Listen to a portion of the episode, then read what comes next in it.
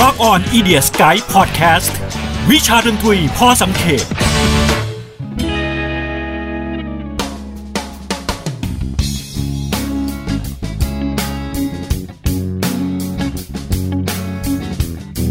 Visual Kei สไตล์ดนตรีเป็นเอกลักษณ์ที่ครองความยิ่งใหญ่ในประเทศญี่ปุ่นนานนับทศวรรษ ถ้าคุณนับว่า pop culture ที่สำคัญของญี่ปุ่นมีอะไรบ้าง แน่นอนเราจะนึกถึงอนิเมะ มังงะ วิดีโอเกม และผมคิดว่าดนตรีวิชวลเคก็เป็นหนึ่งในนั้นด้วย สวัสดีครับ ผมบอมสุวาชิน หรือดีเจบอมแห่ง Rock on Radio ขอต้อนรับทุกท่านเข้าสู่รายการ Rock on Idiot Sky วิชาดนตรีพอสังเขปพจนานุกรมดนตรีสำหรับขอเพลงทั้งหน้าใหม่และหน้าเก่า Rock on Idiot Sky ในตอนที่แล้วเราพูดถึง J-Rock แล้วก็พูดถึง Visual K กันไปคร่าวๆบ้างแล้วนะฮะ แต่ว่ารายละเอียดมันค่อนข้างมาก ผมเลยรู้สึกว่าเรานำมาขยายความเล่าเต็มๆได้ในอีกหนึ่งตอนเลยนะครับ Visual K หรือว่า Visual Rock เป็น subculture หนึ่งในดนตรีร็อกจากทางฝั่งญี่ปุ่น โดยมีข้อสันนิษฐานว่ามันเริ่มมาจากสโลแกนบนหน้าปกอัลบั้ม Blue Blood ของ X Japan นะครับ ที่เขียนว่า Psychedelic Violence Crime of Visual Shock โดยคนมักจะพูดถึงว่าคนที่เรียกชื่อนี้เป็นคนแรกเนี่ย ก็คือบอกรนิยสารดนตรีร็อกอย่าง Shocks Magazine อย่างเซจิโฮชิโกะนะครับเขาบอกว่าในตอนนั้นเนี่ยจริงๆแล้ว อิทธิพลสำคัญน่าจะเป็นฮิเดะมือกีตาร์ของวง X นะครับที่มีสไตล์การแต่งหน้าฉูดฉาด คนก็เลยเริ่มเรียกวงดนตรีลักษณะที่แต่งหน้าแบบฉูดฉาดแบบนี้เนี่ยว่าโอเคโชเคนะครับหรือว่าวงร็อกแต่งหน้า แต่ว่าเขารู้สึกว่ามันฟังดูไม่เท่ไม่ขลังเลยนะครับโดยเฉพาะตอนนั้นเนี่ยวง X ก็เป็นวงที่ดังระดับประเทศแล้ว เขาก็เลยกำชับในกองบรรณาธิการว่าอย่าใช้คำนี้นะ ควรจะใช้คำว่า visual K มากกว่า หรือว่า ก็เต็มๆมาจาก Visual Shock K หรือว่าจะเรียกสั้นๆว่า VK เฉยๆ ในเวลาต่อมาก็ได้นะครับ ซึ่ง Visual K ที่ผมจะเล่าให้ฟังเนี่ย มันแบ่งออกเป็น2เวฟนะครับ ก็คือ Visual K และ Neo Visual K ในเวฟที่ 1 ที่กำลังจะเล่าให้ฟังเนี่ย มันมีเอราอยู่ 3 ช่วงด้วยกันนะครับ จุดเริ่มต้นคงต้องย้อนไปในช่วงยุค 80 นะครับ ช่วงยุครุ่งเรืองของ Heavy Metal ในญี่ปุ่นแน่นอน ในตอนนั้นมีวงดนตรี Heavy Metal อย่าง l a o n e s s e g i m a t u รวมไปจนถึง Anthem นะครับ แต่จะมีวงดนตรีอยู่กลุ่มก้อนหนึ่งที่แต่งตัวจัดทำผมตั้งนะครับ แล้วก็ แต่งหน้าจัดรวมถึงจะมีวิธีการแต่งตัวที่คล้ายๆ ผู้หญิง มีความยูนิเซ็กซ์ไม่ว่าจะเป็นวง Dead End นะครับบักชิก Color ซึ่งมีนักร้องนำอย่าง Dynamite Tommy นะครับ แล้วก็แน่นอนรวมถึงวง X ด้วย โยชิกิมือกลองของวงเคยให้สัมภาษณ์ว่าในช่วงแรกเนี่ยเคยโดนคนอื่นด่านะฮะว่าดนตรีร็อกมันเป็นดนตรีแมนๆทำไมคุณต้องแต่งตัวอะไรที่มันดูตุ้งติ้งแบบนี้ด้วย เขาบอกว่าการแต่งตัวแต่งหน้าคล้ายผู้หญิงเนี่ยแหละมันคือความกบฏอย่างหนึ่งนะครับ คุณรู้ใช่ไหมว่ามันอ่ามันฟังดูบ้าบอยิ่งคุณรู้สึกว่ามันดูบ้าบอเท่าไหร่ผมก็ยิ่งรู้สึกสะใจเท่านั้นนะครับ แต่จริง ๆ แล้วการแต่งตัวแบบยูนิเซ็กซ์เนี่ย มันไม่ได้เริ่มต้นมาที่ญี่ปุ่นนะครับ จริง ๆ แล้วแกลมร็อกจากทางฝั่งตะวันตกก็มีมาแล้วนะฮะ ยุคแกลมร็อก ก็จะมีเดวิดโบวีแล้วก็ศิลปินอื่นๆ รวมถึงยุคแกลมเมทัลในช่วงยุค 80 ก็จะมีวงดนตรีอย่าง Molly Crew Twister Sister Poison Cinderella วงพวกนี้เนี่ยแต่งหญิงกันมาทั้งนั้นนะฮะแต่ว่าดนตรีพวกเขาเนี่ยก็จะเป็น heavy metal ใช่ไหมครับ แต่ทางฝั่งญี่ปุ่นเนี่ยวง Visual K ดนตรีเขาจะมีทั้งความเป็น heavy metal มีความเป็นพังเป็น goth เป็น melodic metal ก็มีแล้วแต่นะฮะ แต่พวกเขาจะถูกจับกลุ่มรวมกันด้วยภาพลักษณ์เป็นหลักนะครับ ในช่วงแรกเนี่ย วง Visual K ในเจนแรกนี้เนี่ยในเวฟแรกนี้เนี่ยจะถูกมองว่าเป็นหนึ่งในวง heavy metal เหมือนกันตลอดช่วงยุค 80 นะครับ จนกระทั่งปลายยุค 80 วงในสาย Visual Kei เนี่ยก็เริ่มจะประสบความสำเร็จในระดับ ประเทศมากขึ้น ไม่ว่าจะเป็น Dead End หรือว่า Buck-Tick ก็ major debut กันทั้งหมดนะครับ แต่ที่มาเขย่าวงการจริง ๆ ก็แน่นอนก็น่าจะเป็นวง X นะครับพวกเขาเริ่มต้นจากการออกอัลบั้มแรกอย่าง Vanishing Vision ในสังกัดอินดี้ที่ตั้งขึ้นเองโดยมือกลองอย่างโยชิกิที่ชื่อว่า Ecstasy นะครับอัลบั้มนี้เนี่ยเป็นอัลบั้มอินดี้ชุดแรกที่สามารถขึ้นถึงอันดับ 19 ใน Oregon Chart นะครับและในเวลาต่อมา X Japan อ่าตอนนั้นยังชื่อ X เฉยๆนะฮะเซ็นสัญญาเมเจอร์กับค่ายอย่าง CBS Sony นะครับแล้วก็ออกอัลบั้มถัดไปอย่าง Blue Blood ในปี 1989 อัลบั้มนี้ขึ้นไปถึงอันดับที่ 6 บน Oregon Chart แล้วก็มีเพลงฮิตมากมาย ไม่ว่าจะเป็น Endless Rain Weekend คูรนายนะครับ ขอย้อนกลับมาที่ค่าย Ecstasy ของโยชิกินิดนึงนะฮะเขาก็ไม่ได้แค่ตั้งค่ายขึ้นมาเพื่อที่จะทำวงตัวเองเอาไว้ขายผ่านค่ายตัวเองอย่างเดียวนะครับเขายังได้ใช้ค่ายเพลงนี้เนี่ยเซ็นสัญญาบรรดาวงรุ่นน้องที่มี potential อีกด้วยนะครับปั้นวงเด็กๆขึ้นมามากมายเลยนะครับไม่ว่าจะเป็นวงลูน่าซีแล้วก็วงเกรเนี่ยก็คือวงที่อยู่ในสังกัด Ecstasy มาก่อน แล้วก็ตอนหลังก็ได้เมเจอร์เดบิวต์กันหมดนะครับแล้วก็กลายเป็นวงหัวแถวของวงการในเวลาต่อมาเช่นกัน ซึ่งค่าย Ecstasy เนี่ยก็จะอยู่ทางฝั่งคันโต พวกโตเกียวอะไรแถบนั้นนะฮะ ฝั่งคันไซมีอีกค่ายหนึ่งที่ชื่อว่า Free View นะฮะ ค่ายนี้ก็คือค่ายของ Dynamite Tommy นั่นเอง ซึ่งเขาก็จะเซ็นวงจากทางฝั่งคันไซ คือสองฝั่งนี้เนี่ยเขาก็จะเกื้อหนุนกันนะครับ เขาคุยกันว่าเออเขาจะไม่ล้ำเส้นกันนะฮะ ก็จะมีวงอย่าง Bisexual นะครับคาไมตาจิ ส่วนทางฝั่งนางโกย่ามีซีนของตัวเองนะครับ ในช่วงต้นยุค 90 ก็เขาจะเรียกกันรวมๆว่านางโกย่าเคนะฮะ กินเวลาสั้นๆ ไม่นานนัก แต่ว่ามีวงดนตรีที่ประสบความสำเร็จมากๆ อย่างลาปิต้าแล้วก็คุโรยุเมะนะครับ มาถึง X ในอัลบั้มถัดมาที่ชื่อว่า Jealousy ในปี 91 อัลบั้มนี้เนี่ยพวกเขาบินไปอัดเสียงที่ LA ประเทศอเมริกานะครับ วันที่สมาชิกวงเนี่ยบินกลับมาที่ญี่ปุ่นนะครับ ต้องใช้เจ้าหน้าที่เป็นร้อยคนนะครับ ในการเข้ามาพยายามสกัดกั้นฝูงชนที่มารอรับ พวกเขาสนามบินแทบแตกนะฮะแล้วอัลบั้มนี้ก็ขึ้นไปถึงอันดับที่ 1 แล้วขายไปเป็นหลักล้านก๊อปปี้นะครับทัวร์คอนเสิร์ตทั่วประเทศก็มาถึงเช่นกันนะครับ รวมถึงการเล่นที่โตเกียวโดมเนี่ย เล่นแล้วเล่นอีกนะฮะ โดยเฉพาะคอนเสิร์ตที่ชื่อว่า On the Verge of Destruction นะครับ จัด 3 วันเต็มโซเอาทั้ง 3 วันนะครับ หลังจากนั้น X Japan ก็ ได้เซ็นสัญญากับค่าย major และในช่วงนี้เองที่เขาเปลี่ยนชื่อวงเป็น X Japan นะฮะก็อย่างที่เคยได้เล่าไปแล้วว่าไปซ้ำชื่อกับวงพังก์ในอเมริกานะครับ แต่ยังไงก็ตามพวกเขาไม่เคยได้ประสบความสำเร็จเลยนะฮะในการที่จะพยายามโกอินเตอร์ในครั้งนั้น เพราะว่านอกจากไปถึงช้าไปหน่อยแล้วนะฮะ เพราะว่ายุคนั้นเนี่ยเป็นยุคที่เฮฟวี่เมทัลเนี่ยเป็นของเชยไปแล้วในอเมริกา แล้วก็มีแต่วงอัลเทอร์เนทีฟพวกเขาก็มองดูโดนมองเป็นตัวตลกหลงยุคผิดยุคอีกด้วยนะฮะ แล้ว ความที่เป็นวงเอเชียด้วย ถึงยังไงก็ตามนะครับ ในทางด้านความสำเร็จภายในประเทศพวกเขายังทำได้อย่างต่อเนื่องนะครับอัลบั้มอย่าง Art of Life ที่มีเพลงเดียวยาวถึงครึ่งชั่วโมงเนี่ยขึ้นไปถึงอันดับที่ 1 ได้ในปี 1993 นะครับในช่วงนี้เองเป็นช่วงที่ถือว่าเป็น wave ที่ 2 ของของอ Visual Kei นะครับ มีรุ่นถัดมาก็เป็นวงดนตรีล็อตต่อ ๆ มาอย่าง L'Arc-en-Ciel นะครับ วง GLAY ที่ก็เริ่มจาก อยู่ในค่ายอินดี้ก็มา major debut แล้วก็ดังขึ้นเรื่อยๆ รวมไปจนถึงอีกหนึ่งวงดนตรีก็คือ Malice Mizer นะครับ ในกรณีของ L'Arc-en-Ciel เนี่ย พอพวกเขาเริ่มประสบความสำเร็จในวงกว้าง พวกเขาก็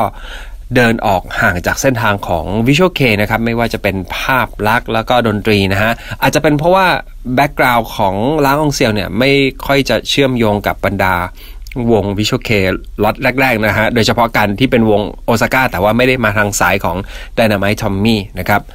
เข้าสู่ช่วงปี 1995 ครับ เป็นเจนที่ 3 เอ้เป็นเวฟที่ 3 นะครับ ที่กระแสวิชวเคเนี่ยเริ่มโด่งดังแล้วผมเชื่อว่าช่วงยุคประมาณนี้เนี่ยแหละ ที่เริ่มจะเป็นที่รู้จักในประเทศไทยแล้วเช่นกันนะฮะ ใน wave ที่ 3 นี้มีวงดัง ๆ อย่าง La'cryma Christi นะครับ วงอย่าง w o u c h นะครับ Penicillin Penicillin วงนี้เคยมาเล่นคอนเสิร์ตที่เมืองไทยในคอนเสิร์ตเอเชียนไอด้วยนะครับ และในยุคนั้นเนี่ยมันก็จะมีเขายกให้มีวง Big 4ในวงการนะครับ นั่นก็คือ Malice Mizer La'cryma Christi SHAZNA นะครับ อาจจะพอจำกันได้ที่นักร้องนำแต่งชุดสไตล์กิโมโนตัวใหญ่ๆหน่อยที่ชื่ออิซามุนะครับ แล้วก็มีวง Fanatic Crisis ซึ่งในยุคนี้เนี่ย X Japan ไม่ได้หายไปไหนนะฮะ ยังแสดงบารมีให้เห็นว่าพวกเขาก็ยังไม่เสื่อมมนนะครับ โดยอัลบั้มอย่างดาเลียเนี่ยก็ขึ้นถึงอันดับที่ 1 ในปี 1996 อย่างไม่ยากเย็นครับ ในปี 1997 มีวงดนตรีอีกวงเป็นวงน้องใหม่นะครับ ที่ชื่อว่าDir en grey พวกเขาออก EP ชุดแรกในสังกัด Firewall ซึ่งเป็น ค่ายย่อยของค่าย Free-Will ของ Dynamite Tommy นั่นเองนะครับอ้อออกมาแค่ EP เดียวไปเตะตาโยชิกิเข้านะครับ ถึงกับกระโดดเข้ามาช่วยเป็นโปรดิวเซอร์แล้วก็ปั้นวงในช่วงเวลาต่อมานะครับ ในช่วงนี้มีอีกหนึ่งวงดนตรีที่โด่งดังขึ้นมาก็คือ Pierrot นะครับ ทั้ง Pierrot แล้วก็ Dir en grey เนี่ย พวกเขาถือเป็น big two ในช่วงยุคปลายยุค 90 นะฮะ ซึ่งจริง ๆ แล้วปลายยุค 90 เนี่ยมากระแสวิชวลเคก็เริ่มถึงจุดอิ่มตัวแล้วนะครับ มีปัญหา สอกเขามากมายนะครับ เมื่อวงใหญ่อย่าง X Japan เนี่ย ก็ต้องยุบวงไปจากการที่โทชินักร้องนำลาออกนะครับ ในปี 97ลูน่าซีที่จริง ๆ พักวงแล้วก็เริ่มมีไซต์โปรเจกต์กันไปบ้างแล้วตั้งแต่ปี 97 เนี่ย มาประกาศยุบวงอย่างเป็นทางการในปี 2000 มาริสไมเซอร์เริ่มจากแก๊กนักร้องนำเนี่ยลาออกไปเป็นศิลปินเดี่ยวนะครับ ต่อมาคามิมือกลองของวงก็เสียชีวิตลง ส่วนล่างเซียวถึงแม้จะมีผลงานต่อเนื่องและยังประสบความสำเร็จอย่างต่อเนื่องแต่ ถึงจุดนี้ต้องยอมรับว่าพวกเขาไปไกลจากซีนวิชวลวิชวลเคมมากขึ้นทุกทีแล้วนะฮะหลังจากนั้นเหตุการณ์ช็อกของวงการดนตรีก็เกิดขึ้นเมื่อฮิเดะมือกีตาร์ของ X Japan ได้ถูกพบว่าเสียชีวิตในเดือนพฤษภาคมปี 1998 นะครับ นั่นคือสัญญาณว่า การสิ้นสุดของวิชวลเคนในยุคแรกเนี่ยมาถึงแล้วนะครับ ถึงแม้ในช่วงนั้นก็ยังมีวงวิชวลเคนใหม่ๆอยู่นะฮะแต่ว่าการขาดหัวเรือใหญ่ไปพร้อม ๆ กันหลายๆ วงเนี่ยทำให้ค่ายเมเจอร์ก็เริ่มที่จะลังเลในการจะเซ็นสัญญาวงใหม่ ๆ เข้ามานะครับ แล้ววง Visual Kei รุ่นเด็กที่เหลือเนี่ยก็ขาดพลังที่จะขับเคลื่อนต่อนะฮะไม่ว่าจะเป็นทางด้านต้นทุนไม่ใช่แค่ต้นทุนด้านการเงินนะฮะแต่เป็นต้นทุนในทุกๆเรื่อง ต้นทุนด้าน connection ต้นทุนด้านความน่าเชื่อถือทาง media นะครับ แล้วพวกเขาก็กลับสู่ scene underground อีกครั้งหนึ่งนะครับ นี่คือการจบ Visual Kei ใน gen แรกนะครับ Visual Kei ใน generation ที่ 2 หรือว่าเราอาจจะเรียกว่า Neo Visual Kei เนี่ย ก็มาในช่วงทศวรรษ 2000 นะครับ ก็แน่นอนย้อนกลับไปย้อนกลับไปตอนที่พวกวง Visual K เนี่ยไปเล่นในซีนอันเดอร์กราวนะฮะ Live House Underground พวกนี้เนี่ยก็จะรับเฉพาะแนว Visual K อย่างเดียว ซึ่งก็สนับสนุนโดยค่ายเพลงอย่าง PS Company ซึ่งค่ายนี้ก็มีความเกี่ยวข้องกับ Free View ของ Dynamite Tommy เช่นเดียวกันนะครับ อีกค่ายหนึ่งก็คือ Merrick DC Group นะครับก็เป็นผู้ที่มีบทบาทมาก ๆ ในช่วง Neo Visual Kei ในยุคใหม่นี้เนี่ยถ้าถามว่าอะไรที่แตกต่างกับ Visual Kei ยุคแรกมากที่สุดอย่างแรกน่าจะเป็นเรื่องของดนตรีนะฮะ range ของดนตรีพวกเขากว้างไกลขึ้นแล้ว ในยุคก่อนๆเราจะนึกถึงวง Visual Kei ก็จะดนตรีก็จะไม่หนีความเป็น goth มี classical แล้วก็มี speed metal อะไรแบบนี้เป็นพังก์บ้างอะไรบ้าง แต่มันก็จะดูมีความเป็นเมทัลนะครับ แต่ว่าในยุคนี้เนี่ยดนตรี หลากหลายมากนะครับ มีตั้งแต่ความเป็นอิเล็กทรอนิกส์ใส่ EDM เข้าไปเป็นป๊อปเป็นฮิปฮอปลากยาวไปจนถึง death metal grindcore ก็ยัดเข้าไปได้นะครับ ก็เรียกได้ว่าปลดล็อกปลดล็อกในเรื่องของดนตรีไปนะฮะ โดยที่ก็ก็ยังมีแกนพื้นฐานหลักๆ มีความเป็นร็อกอยู่ เรื่องการแต่งตัวจัดจ้านก็ยังเป็นเรื่องที่ให้ความสำคัญอยู่นะฮะ ช่วงนี้นี่จะมีวิชวลเคแตกออกเป็นหลายเคมากเลยนะครับ มีโอชาเรเคมีโน่นนี่นั่นเค เดี๋ยวไว้ค่อยเล่าให้ฟังแล้วกันนะครับ เดี๋ยวจะยาวเกินไป แต่ว่าในยุคนี้มีสิ่งหนึ่งที่สำคัญที่เกิดขึ้นก็คือวงดนตรีเหล่านี้เนี่ยถึงแม้ไม่ได้ประสบความสำเร็จในระดับในประเทศมาก แต่ว่าพวกเขาประสบความสำเร็จเป็นที่รู้จักในต่างประเทศค่อนข้างมากนะฮะอยู่ๆก็เป็นที่รู้จักนอกประเทศโดยเฉพาะทางฝั่งตะวันตก อาจจะมี 2 ปัจจัยใหญ่ ๆ นะครับ ที่ทำให้ Visual Kei เป็นที่รู้จักในโลกตะวันตก นั่นก็คือกระแสอนิเมะและก็อินเทอร์เน็ตนะครับ แน่นอนพอการ์ตูนญี่ปุ่นเริ่มไปดังในหมู่เด็กฝรั่งนะฮะไล่มาตั้งแต่ยุคโปเกมอนนารูโตะดราก้อนบอลอะไรพวกนี้เด็กพวกนี้ก็จะตามมาด้วยการ search หาเพลงประกอบที่เป็นเพลงอนิเมะพอ search บ่อยๆ เข้าอัลกอริทึมมันก็น่าจะจับเจอแล้วก็ suggest วง Visual Kei ให้พวกเขาได้ลองกดเข้าไปฟังกัน แล้วคุณคิดดูเด็กฝรั่งกดเข้าไปฟัง ความรู้สึกแรกที่เขาเห็นมันจะแฟนตาซีขนาดไหนที่เห็นพวกวง Visual Kei ที่หน้าตาคาแรคเตอร์เนี่ยเหมือนหลุดออกมาจากอนิเมะเลย แต่ว่าพวกนี้เป็นคนจริง ๆ นะครับทำให้วงดนตรี Visual Kei ในยุคนี้เนี่ยชอบจะมีคนฝรั่งเข้ามาคอมเมนต์นะฮะ คนอเมริกาใต้บ้างเข้ามาคอมเมนต์ใต้คลิป MV ของพวกเขา ไม่ว่าจะเป็น The g a z e t นะครับ Alice Nine Girugamesh รวมถึงมิยาบินะฮะมิยาบินี่จริง ๆ ก็ ออกมาจากวง Dué le quartz นะครับตอนหลังก็มาทำ solo project นะครับวงที่ผมกล่าวมาเนี่ยล้วนไปทัวร์ต่างประเทศกันได้ทั้งสิ้นนะฮะโดยเฉพาะ Dir en grey นะฮะพวกเขาเนี่ยถือเป็นผลผลิตจากช่วงปลายยุคของ gen แรกแต่อยู่รอดมาได้ แล้วก็พัฒนาตัวเอง ได้ไปเล่นเทศกาลดนตรีระดับโลกมากมาย ไม่ว่าจะเป็น South by Southwest Wacken Open Air Rock am Ring Rock am Park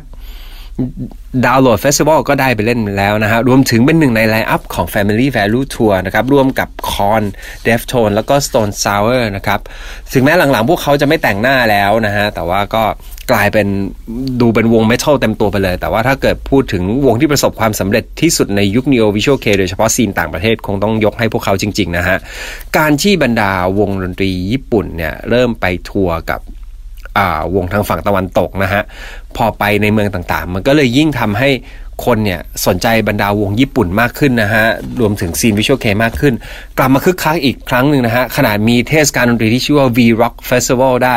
ในช่วงนั้นเนี่ยมีกระทั่ง Marilyn Manson เข้าร่วมด้วยนะฮะ Marilyn Manson ถือเป็น Visual Kei ไหมเออก็ก็ก็เป็นได้นะครับ และเมื่อรุ่นน้องจุดกระแสมาแบบนี้นะครับ รุ่นพี่ก็เลย กลับมา reunion กันอีกครั้งหนึ่งนะฮะในช่วงปลายยุค 2000 ไม่ว่าจะเป็น Dead End นะครับ ก็กลับมา La'cryma Christi Kuroyume LUNA SEA Siam Shade กลับมาหมดเลยนะเออ Siam Shade เนี่ยบอกไว้นิดนึงไอตัว Siam ของเขาเนี่ยมันไม่ได้เกี่ยวกับอะไรกับประเทศไทยนะฮะจริงๆ มันมาจากคำว่า charm ที่แบบว่าสวยงามนะฮะ charm shadeแล้วก็เรียกเขียนเป็นสไตลัสเป็นสยามเฉด นะครับ และแน่นอนวงดนตรีเหล่านี้กลับมา X Japan ก็กลับมาด้วย การกลับมาของ X Japan ในรอบนี้ พวกเขากลายเป็นว่ากลับไปพิชิตอเมริกาอีกครั้งหนึ่งไม่ได้กลับไปในฐานะตัวตลก แต่พวกคนอเมริกาตอนนั้น รู้จักพวกเขาดีแล้วในฐานะตำนานแห่ง Visual K นะครับ พวกเขาสามารถขายตัวโซเอาที่ Madison Square Garden ที่นิวยอร์กได้ รวมถึงเป็นส่วนหนึ่งของเทศกาลดนตรีอย่าง Coachella นะฮะ แล้วก็ world tour ไปอีกในหลาย ๆ ประเทศด้วย ในช่วงทศวรรษ 2010 มาจนถึงปัจจุบันนี้นะฮะ วง Visual Kei เนี่ยก็ประสบความสำเร็จอย่างต่อเนื่องในระดับ international นะฮะ ไม่ว่าจะเป็น Kamijo วง Versailles Jupiter นะฮะ Miyavi อ่าเรากล่าวถึงไปแล้ว A9 บักชิก Yoshiki เองก็ร่วมงานกับศิลปินต่างประเทศมากมาย MUCC GACKT หรือว่า solo project ของไฮด้วย คือประสบความสำเร็จในต่างประเทศจนผมแอบคิดว่าน่าจะประสบความสำเร็จมากกว่าในประเทศด้วยซ้ำดูนะนะฮะ ก็ถ้าจะให้มองย้อนกลับไปถึงกระแส Visual Kei เนี่ย จะเห็นได้ว่าดนตรีร็อกของญี่ปุ่นเนี่ยโดยเฉพาะช่วงแรกๆเนี่ยได้รับอิทธิพลจากทางดนตรีทางฝั่งตะวันตกนะฮะ เราจะเรียกวงญี่ปุ่นในสไตล์ hard rock ในสไตล์ไซคิเดลิกพังเฮฟวี่เมทัลเรารู้ทันทีว่าพวกเขาได้รับอิทธิพลมาจากตะวันตก แต่พอพูดถึงวิชวลเควิชวลร็อกทุกคนจะรู้ทันทีว่ามันเริ่มต้นที่นี่ที่ประเทศญี่ปุ่นนะครับ แล้วคุณผู้ฟังล่ะครับ คิดว่ายังไง คุณผู้ฟังมีวง Visual K ที่ชื่นชอบในใจ หรืออยากจะมาแนะนำแล้วก็แชร์ให้เพื่อนๆรู้จักไหมครับ ถ้าถ้าเกิดมีนะครับ ก็ช่วยกันมาคอมเมนต์ได้นะครับ แล้วกลับมาพบกับ Rock on Idiot Sky วิชาดนตรีพอสังเขปตอนต่อไปได้ทาง w w w h o o d i p o d c a s t com Spotify Podbean Apple Podcast และ SoundCloud ทางช่อง h o o d i Podcast นะครับอ้อทาง YouTube แล้วก็ Dailymotion ด้วยนะครับ แค่ search ว่า Rock on Idiot Sky สำหรับวันนี้ สวัสดีนะครับ Hoodi Podcast Hoodi Podcast เรื่องที่คุณฟังแล้วต้องร้องว่า หูดี